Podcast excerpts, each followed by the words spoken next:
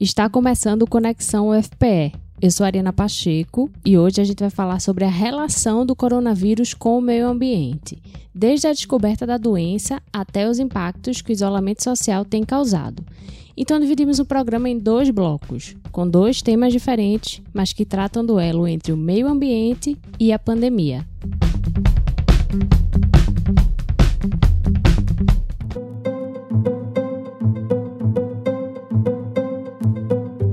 Desde o registro do primeiro caso da Covid-19 na cidade de Wuhan, lá na China, muito se questiona sobre a origem do novo coronavírus. Os médicos e cientistas acreditam que foi no mercado de frutos do mar dessa cidade, Wuhan, que tem 11 milhões de habitantes, que o novo coronavírus começou a ser transmitido ainda em dezembro do ano passado e primeiro por animais contaminados. Já se falou que o, o agente transmissor eh, primário poderia ser um morcego. Hoje... China fecha mercado em meio à suspeita de que animais vendidos ali teriam detonado o contágio. E tem até teoria da conspiração. Perguntado por um repórter se ele sabia de rumores de que a pandemia pode ter começado no Instituto de Virologia de Wuhan Trump disse que mais e mais vem ouvindo essas histórias e que o governo americano está examinando a fundo o que chamou de situação horrível. Horrible situation. Laboratório... Nós comentamos isso aqui, né? O presidente Donald Trump disse que o vírus teria saído de um laboratório chinês, né? Numa teoria de conspiração do presidente americano. Fato é que até agora não há confirmação sobre a origem da doença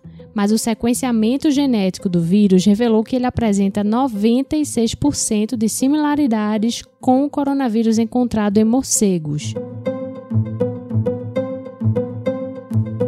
E aí, sabendo dessa informação, a gente poderia definir a Covid-19 como uma zoonose, ou seja, uma doença que é transmitida através de algum animal para o ser humano. Segundo o relatório do Programa das Nações Unidas para o Meio Ambiente, 75% das doenças infecciosas emergentes, que são aquelas que até pouco tempo eram desconhecidas, são doenças zoonóticas, e grande parte delas está ligada à interferência humana no meio ambiente. Nesse primeiro bloco do Conexão UFPE, Vamos falar sobre como a interferência humana na natureza favorece o surgimento de zoonoses. E eu conversei por telefone com Henrico Bernard, professor do Departamento de Zoologia da UFPE. Henrico, primeiro eu queria que você começasse explicando como é que um patógeno, que antes só infectava animais, passa a infectar humanos. Como é que se dá essa cadeia? É importante entender que os vírus estão entre os organismos mais simples que existem na natureza. E exatamente essa simplicidade faz com que eles consigam se reproduzir muito rapidamente e também ah, mutações permitem com que esses vírus se adaptem a novos ambientes, a novos hospedeiros, né? Então isso ajuda a gente a entender por que, que existem tantos vírus e por que, que esses vírus de repente eles passam de um hospedeiro para outro. São adaptações, são mutações que esses vírus podem experimentar na natureza. O que vem acontecendo é que ultimamente a maneira como nós humanos vemos lidando com a natureza vem nos colocando em contato maior com mais vírus. Quando a gente desmata florestas, quando a gente pega animais silvestres, apreende esses animais silvestres, quando a gente consome animais silvestres, quando a gente tem mais contato com áreas degradadas, com áreas de desmatamento, a gente aumenta essa possibilidade de contato com vírus que até então não tinham contatos com os humanos. E é nessas situações que vírus que estão na natureza podem passar a infectar populações humanas. Você falou de vírus agora, né? E eu fiquei com a dúvida. Quando a gente fala dessas zoonoses mais recentes, a gente está falando de que patógeno? Vírus, bactéria? Entre as zoonoses, você tem casos de bactérias, você tem protozoários, você tem é, é, parasitas, outros que não simplesmente vírus e bactérias, né? Mas o, o que tem chamado mais atenção no caso dos vírus é a facilidade de contágio e a rapidez de contágio, né? Ah, por exemplo, se você pegar alguns protozoários, é, a fase de transmissão ela é mais lenta. Existe a fase de ovos, existe a fase de reprodução, existe a fase de larvas, tem que infectar. Então, às vezes esse processo ele é mais lento. Já os vírus, eles têm uma velocidade muito mais rápida de transmissão, né? Pela simplicidade desses organismos, a capacidade de contágio e a velocidade de, de contágio tende a ser mais rápida, né? Então, por isso que eles têm é, tido mais atenção nos últimos anos, exatamente por causa disso, por causa da velocidade e da amplitude de contágio. E Henrico, quando se fala de mudança de hospedeiro de um patógeno, é, por exemplo, o que a gente está falando aqui, né? Um vírus que só infectava animais e começou a infectar humanos. Quando se fala sobre isso, se menciona o que se chama de spillover. O que é isso? É um termo técnico que se dá quando uma população que tenha um patógeno, que é um reservatório de um patógeno, entre em contato com uma população nova que não tem o contato. Então, é, é uma situação de contato novo entre contaminados e não contaminados. E nessa situação, pode, em algumas situações, ocorrer a contaminação dessa nova população não contaminada.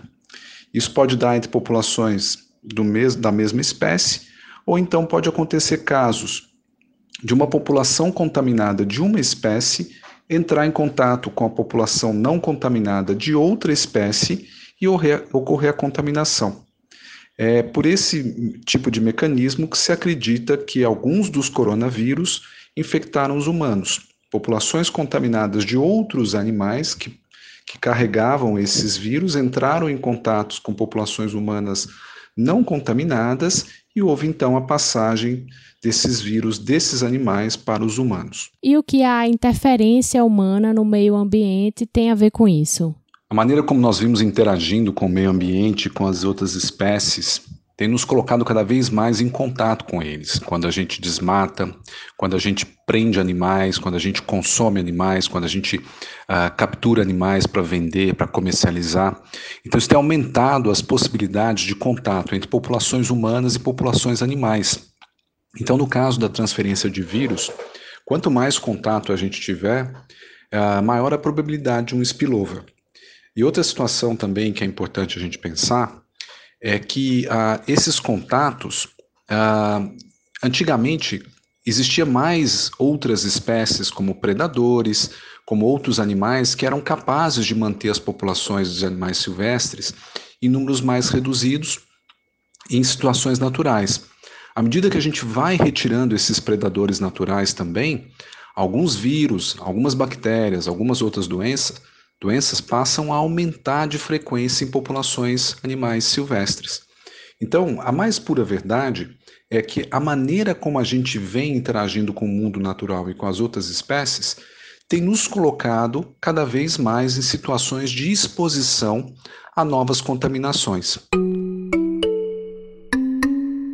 Quais são os principais mecanismos de regulação da natureza que ficam comprometidos com a nossa interferência?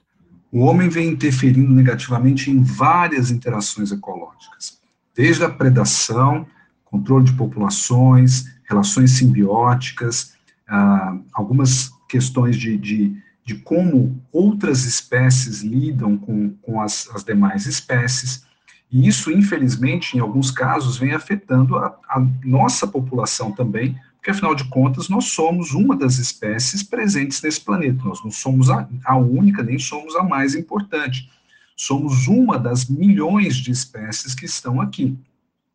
Mas a maneira como a gente vem lidando com esse meio natural, ela está afetando significativamente outras populações e outras espécies. Estudos muito sérios têm mostrado o declínio acentuado de populações ao redor do mundo, a perda de espécies, a redução da área protegida, redução das áreas naturais. E tudo isso afeta todas as relações às quais essas espécies nesses locais estão submetidas.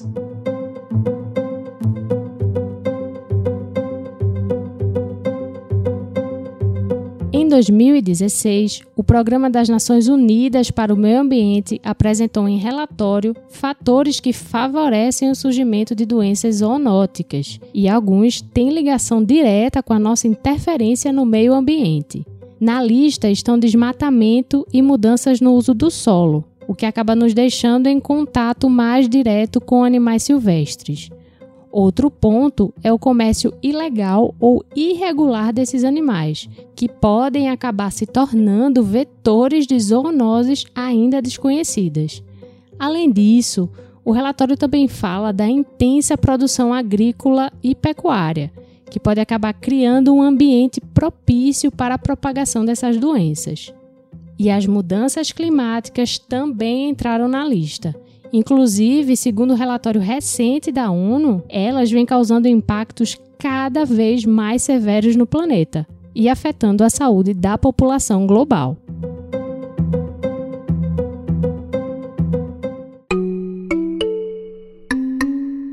Henrico, todas as zoonoses já conhecidas têm relação com a nossa interferência no meio ambiente? Nem todas as zoonoses têm, têm relação com a maneira como a gente vem lidando com o meio ambiente.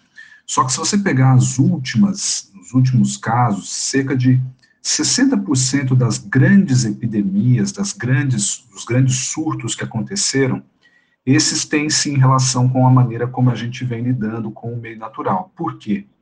Porque foram doenças que foram potencializadas pela ação humana. Então, eram doenças que ah, estavam restritas alguns grupos de animais em locais uh, é, pequenos ou locais pouco uh, representativos, então a ação humana fez com que essas doenças fossem, uh, a capacidade de transmissão dela fosse muito ampliada. Então a gente tem situações onde a, a gente consegue transmitir para um número muito maior de humanos mais rapidamente. Imagina, por exemplo, o mundo todo hoje é acessível por avião em menos de 24 horas. Antigamente, no passado, às vezes uma doença estava restrita em uma região e ela não saía daquela região porque dificilmente as pessoas viajavam tanto, elas iam para tão longe, tão rápido. Hoje em dia, vamos supor, um, uma pessoa contaminada que suba no avião, em 10, 12 horas, ele está do outro lado do planeta. E o potencial que ele tem de transmitir essa doença para outras pessoas ele é aumentado. Então, na, nos últimos casos, as grandes epidemias que a gente teve, cerca de 60% dessas grandes epidemias, dessas grandes pandemias, tiveram origem na maneira como nós vemos lidando com as outras espécies animais. E falando em epidemias, com o passar dos anos, elas têm ocorrido com uma certa frequência, né? Em 1976, a gente teve os primeiros casos de ebola, em 98 a gripe aviária, e aí já em 2012 a síndrome respiratória do Oriente Médio. Logo depois, em 2015, a gente teve aqui no Brasil o Zika vírus. Por que esse cenário de epidemias de doenças zoonóticas está ficando cada vez mais comum? É uma combinação de fatores. A gente tem uma população humana que cresce bastante e, ao mesmo tempo, essa população humana ela vem tendo mais contato com o meio natural, ela vem também é, desmatando mais, é, capturando mais animais, consumindo mais animais silvestres. Você tem situações onde os próprios animais silvestres têm as suas relações ecológicas perturbadas pela essa ação humana. E você tem outros fatores novos chegando, por exemplo, como as, as próprias mudanças climáticas. Existe uma, existem conjuntos de estudos que mostram que as mudanças climáticas podem potencializar a introdução de espécies exóticas invasoras, inclusive vírus. Uma preocupação muito grande que tem hoje, por exemplo, é que o degelo do, do Ártico vai expor uma série de vírus que estavam congelados lá há milhares de anos e que a população humana não teve contato com esses vírus ainda. Então, é um conjunto de fatores que está apontando para um cenário onde essas uh, transmissões venham a se tornar mais frequentes e algumas delas com mais potencial danoso uh, no futuro próximo. Então, estamos cada dia mais vulneráveis a novas pandemias, como a do novo coronavírus? Não, também não é assim, porque a gente não pode criar um clima de pânico. Ao mesmo tempo que a gente está mais exposto às novas, novos vírus, novas possibilidades de contaminação, a gente tem que lembrar que a medicina também avança bastante. Né? Então, é uma guerra dos dois lados. Surgem novos vírus, surgem novas vacinas, novas abordagens, novos medicamentos. Né? Agora, essa é uma preocupação da medicina, essa é uma preocupação da ciência, como enfrentar essas novas, ah, novas doenças, são as chamadas doenças emergentes, né? Então, como enfrentar essas novas doenças? Essas novas doenças? Será que o nosso arsenal de medicamentos vai ser suficiente? Será com, que os que vão vir novos por aí com, com novas capacidades de, de, de, de mutação e de contaminação que a gente ainda não, não, não consegue dominar? Então, é uma, é uma guerra dos dois lados. Se você tem maior número de, de possibilidades de contaminação, por outro lado, você também tem mais avanços da ciência no combate, na erradicação, na maneira como a gente lida com isso, para evitar a transmissão, para minimizar os riscos, para fazer com que uh, o menor número possível de pessoas contaminadas possa contaminar outras pessoas, né? Então a gente também não pode imaginar que o que vem pela frente é um cenário de caos completo. Uh, a gente está experimentando no mundo inteiro uh, uma maior frequência das chamadas doenças emergentes, mas a ciência tem respondido dentro das possibilidades e na velocidade que a ciência precisa, ela tem respondido também com as suas armas, com as vacinas, com novos medicamentos e novas abordagens. Então, talvez o que a medicina precise é de mais tempo, né?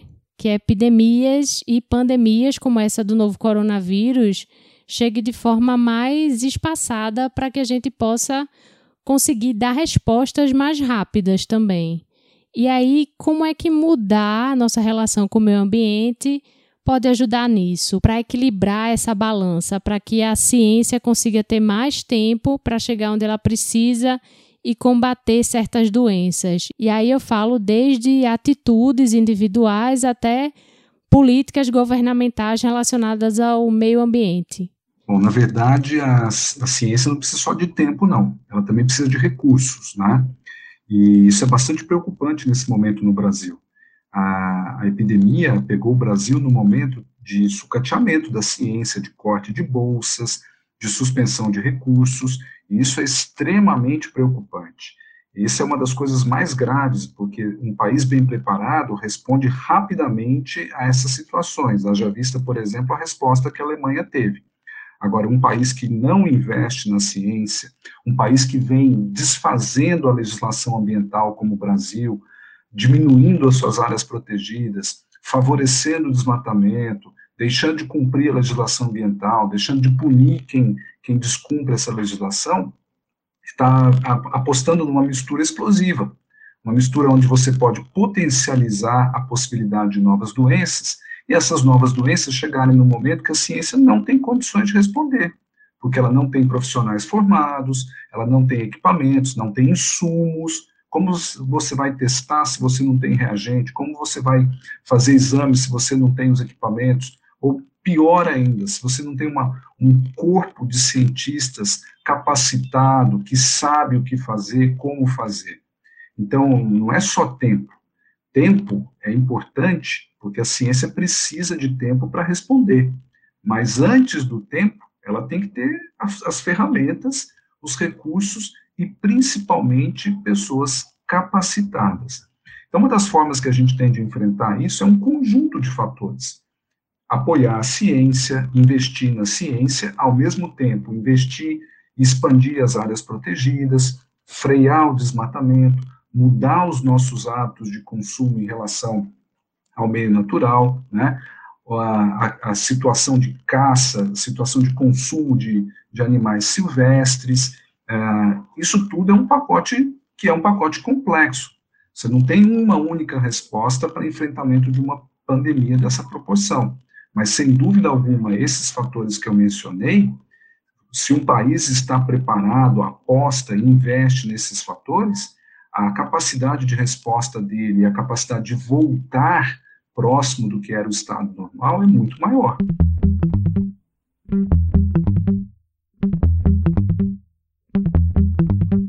A gente vai encerrando esse primeiro bloco do Conexão FPE e no próximo a gente vai falar sobre os impactos do isolamento social no meio ambiente.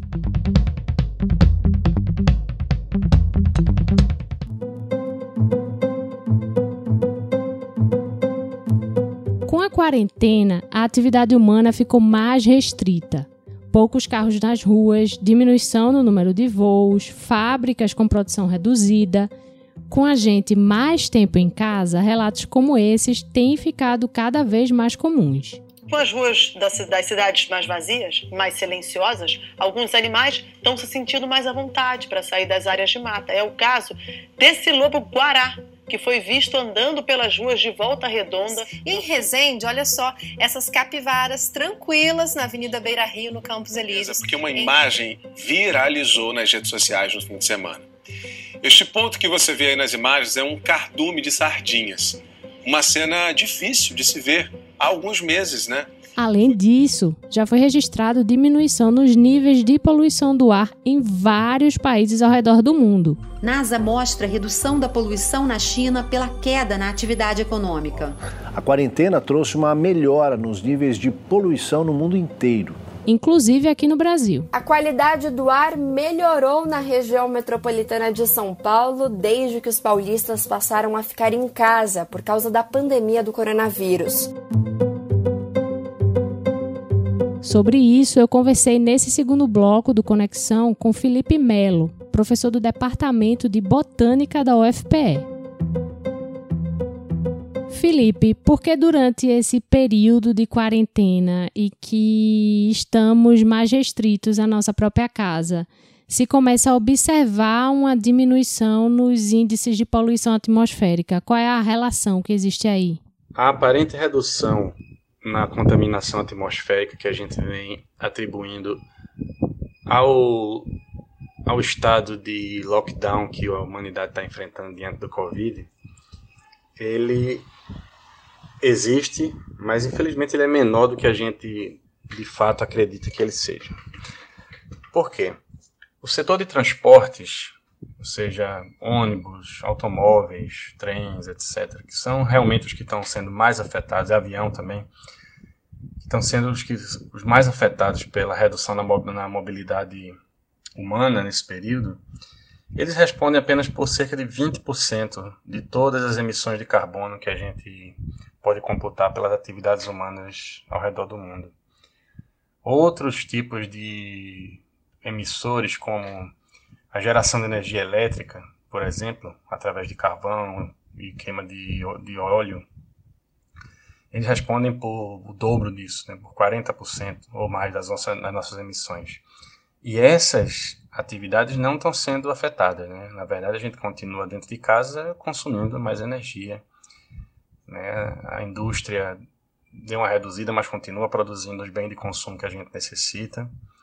Então, sim, a gente consegue observar, sobretudo em cima das grandes cidades, o nível de poluição atmosférica nas grandes cidades, ele tem realmente sido reduzido drasticamente devido à falta de mobilidade humana, o que é bom para a nossa saúde, né? E faz a gente perceber que a gente pode é, viver numa cidade um pouco mais limpa se a gente usasse meios de transporte mais sustentáveis, com menor emissão de poluentes.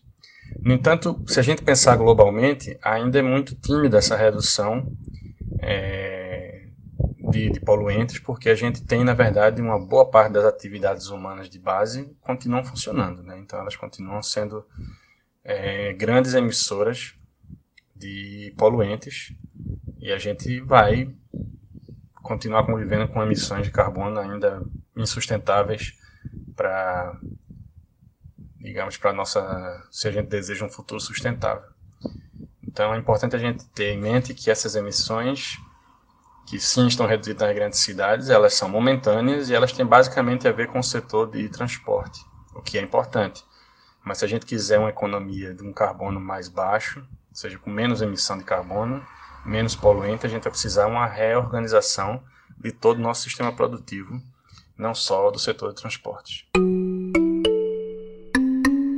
De maneira geral, quais são os impactos positivos que a nossa permanência em casa tem causado para o meio ambiente? Bom, para o meio ambiente, a nossa permanência em casa basicamente tem permitido que a fauna urbana passeie um pouco mais às nossas vistas, né?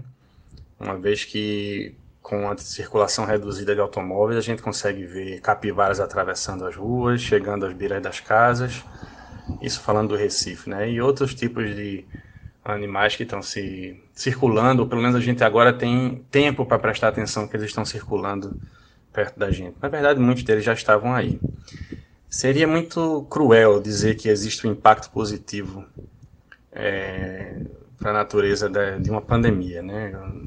Então, eu acho que a gente tem que pensar, na verdade, é que a oportunidade que a pandemia oferece, estarmos em casa, escancara o nosso severo impacto na natureza e, obviamente, na natureza urbana na qual a gente convive. Né? Então, é óbvio que a gente estando em casa agora permite que as, as espécies que a gente convive com elas aqui do lado, né?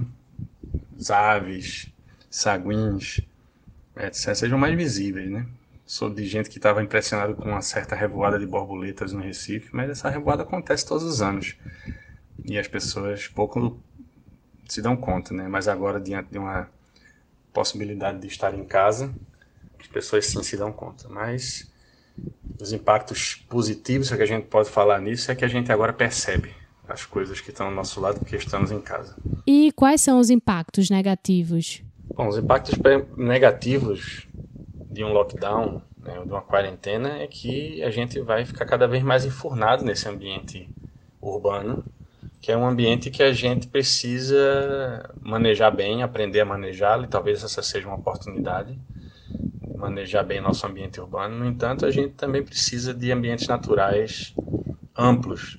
Né? Existem vários estudos, por exemplo, que falam da necessidade da interação humana com ambientes é, naturais amplos, né? ou seja, grandes parques, florestas, mares, lagos, ou seja, a interação humana com a natureza menos domesticada, menos é, controlada é importantíssimo para a saúde mental, para a educação ambiental das pessoas, para que elas valorizem esses ambientes. Né? Quanto mais é, urbanoides nos tornamos, menos valorizamos esse tipo de experiência com a natureza.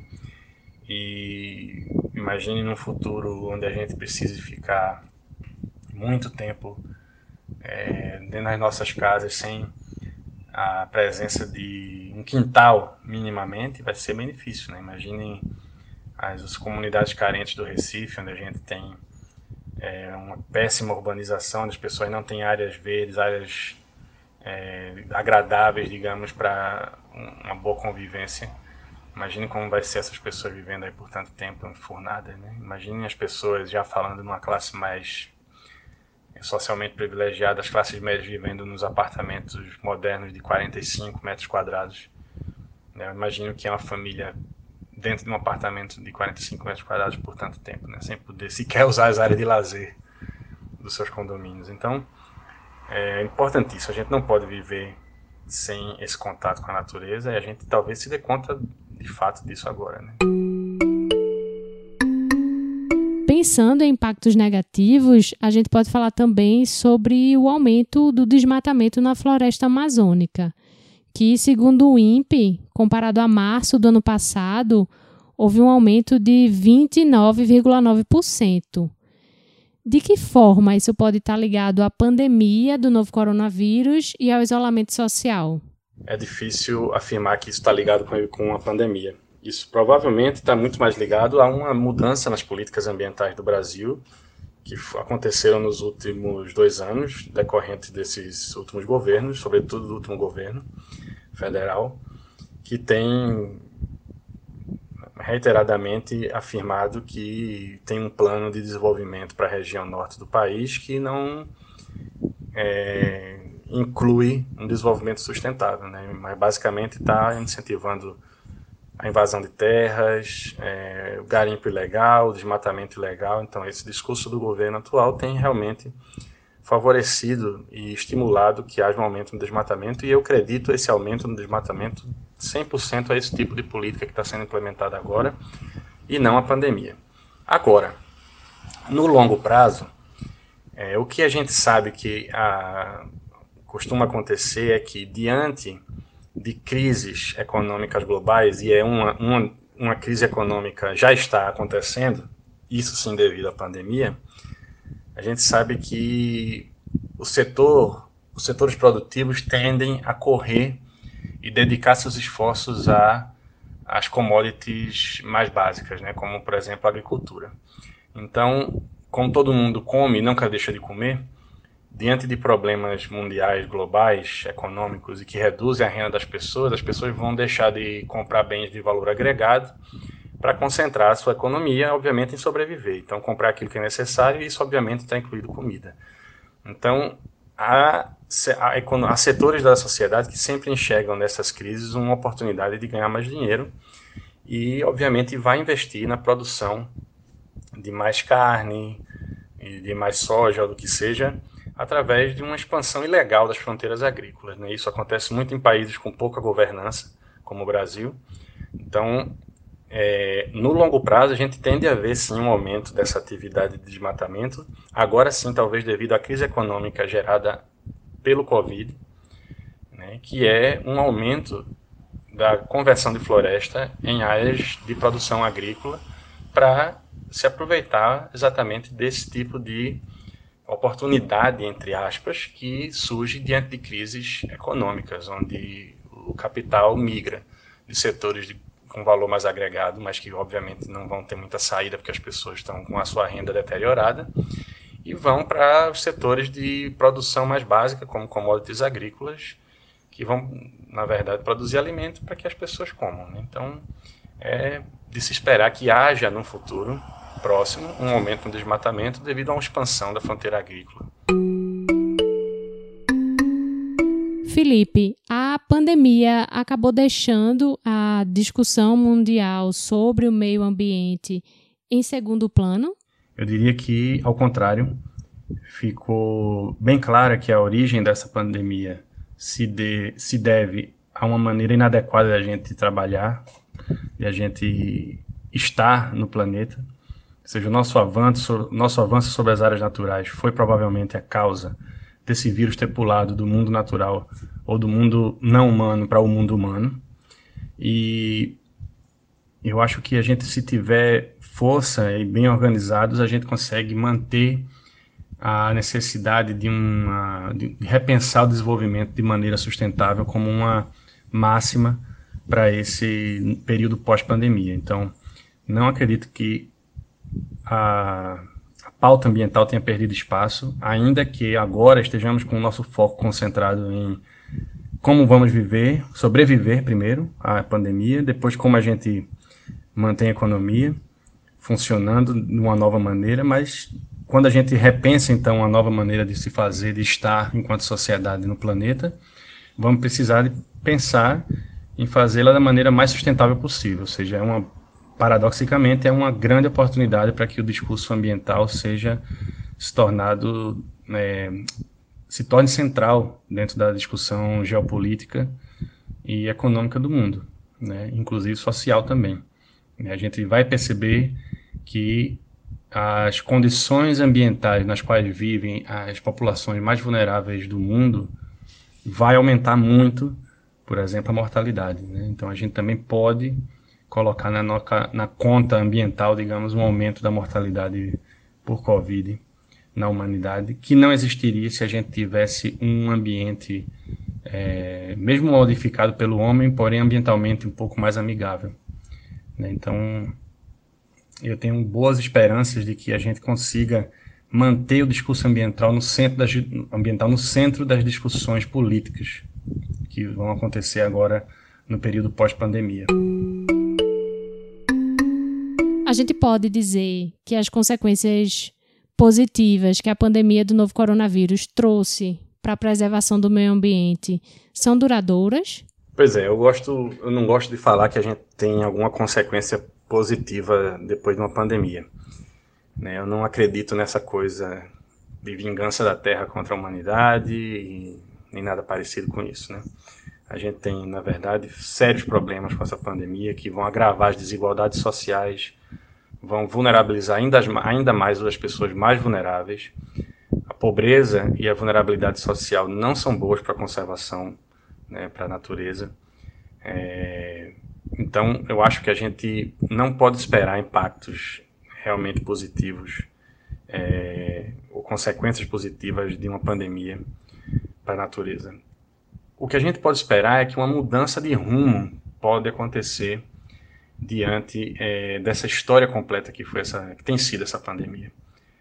Uma vez que a gente sabe que esse vírus provavelmente pulou da natureza para os seres humanos, a gente agora entende que a nossa influência é, na natureza, ou seja, avançando cada vez mais sobre as áreas naturais, tem exposto a humanidade a uma grande quantidade de vírus, micro-organismos patogênicos que estão aí nas florestas tropicais e perdiversas do mundo inteiro. Não só na China, mas na África e aqui no Brasil, na Amazônia. Né? Então a gente aqui no Brasil tem uma série de doenças que a gente considera como arboviroses, incluindo elas aí o Zika, né? Que a gente não sabe muito bem a origem, né? De onde veio, o, o que, do que se trata, e que muita gente contrai basicamente por contato com, com, com, o mundo silvestre de maneira predatória. Né? Então, na medida que as cidades vão avançando, as fronteiras agrícolas vão avançando, desmatando cada vez mais, a gente corre cada vez mais risco de que novas doenças, não, né, essa não é a última, provavelmente não será a última pandemia que a gente enfrenta se a gente continuar com esse modelo de desenvolvimento. Então, essa é a lição que a gente precisa tirar. Né? Essa é a consequência positiva, é aprender com os erros. Essa é a principal consequência positiva da pandemia, é aprender que a gente errou ao avançar sobre as fronteiras naturais, né, sobre os limites da Terra, sobre as, os ecossistemas naturais, e a gente está se expondo a um grande risco ao fazer isso. Então, talvez seja o momento da gente repensar, manejar melhor aquilo que a gente já, de alguma forma, alterou, produzir de maneira mais sustentável, intensificar onde pode ser intensificado, recuperar aquilo que foi degradado e pensar num outro rumo de desenvolvimento, né, para evitar esse tipo de emergência sanitária global proveniente justamente da nossa predação da natureza. Felipe, pensando agora em um momento pós-pandemia, Quais seriam as atitudes que levariam à manutenção da preservação ambiental? Pois é, no mundo pós-pandemia, eu acho que a gente precisa pensar várias coisas. É, a primeira delas é que, na verdade, a gente precisa que os governos sejam bem assessorados cientificamente. Né?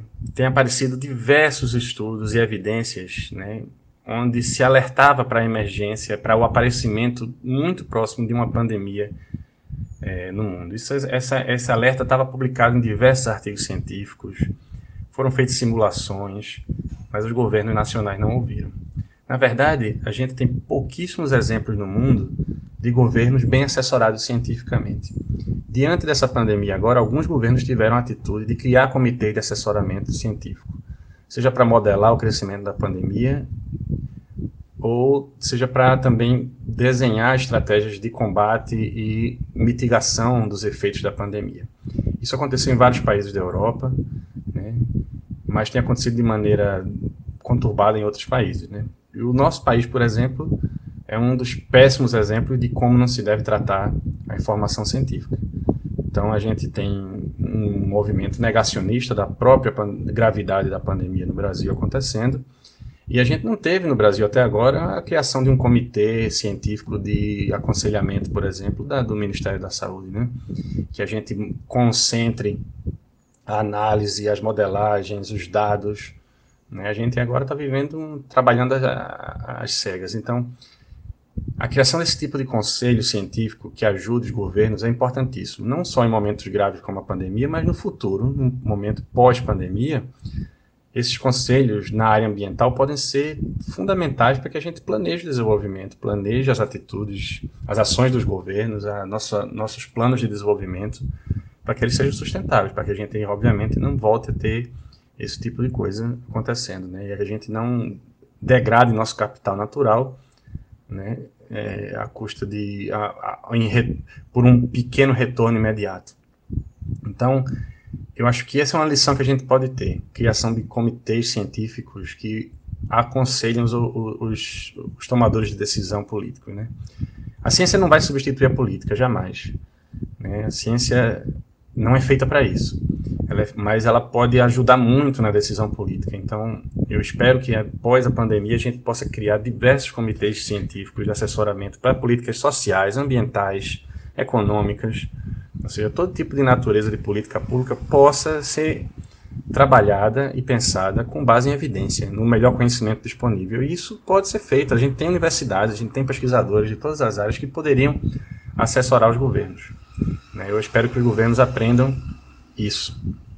Né? Então, para o meio ambiente, essa talvez seja uma das principais é, ações a serem feitas. Né? A gente tem um conselho de notáveis, de pessoas de renomado conhecimento, né? reconhecido é, contribui, reconhecida contribuição científica para assessorar os governos. Então, o governo tem como se justificar. Eu tomei atitude X porque estou baseado na evidência YZ que foi fornecida pelos melhores especialistas aqui das melhores universidades que a gente tem disponível.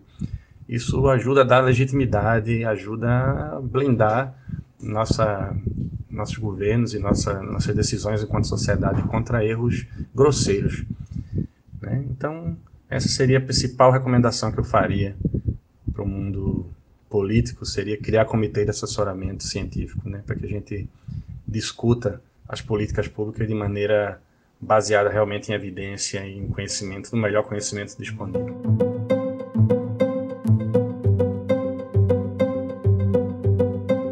Quando a gente pensou nesse programa sobre a relação do coronavírus com o meio ambiente, a gente queria trazer para a discussão um tema que muitas vezes é esquecido quando se fala sobre a pandemia. E a gente precisa sempre lembrar, porque a nossa relação com o meio ambiente está diretamente ligada à nossa qualidade de vida.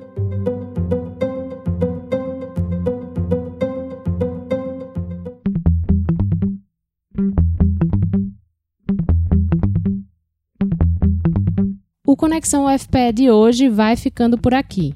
Esse programa contou com áudios de BBC News Brasil, Jovem Pan, TV Globo e TV Cultura. Para não perder nenhum episódio da nossa temporada 2020, é só seguir a gente no Spotify e no Mixcloud. Você também encontra a gente na página Conexão UFPE no Facebook e no Twitter, arroba Conexão UFPE. Até a semana que vem.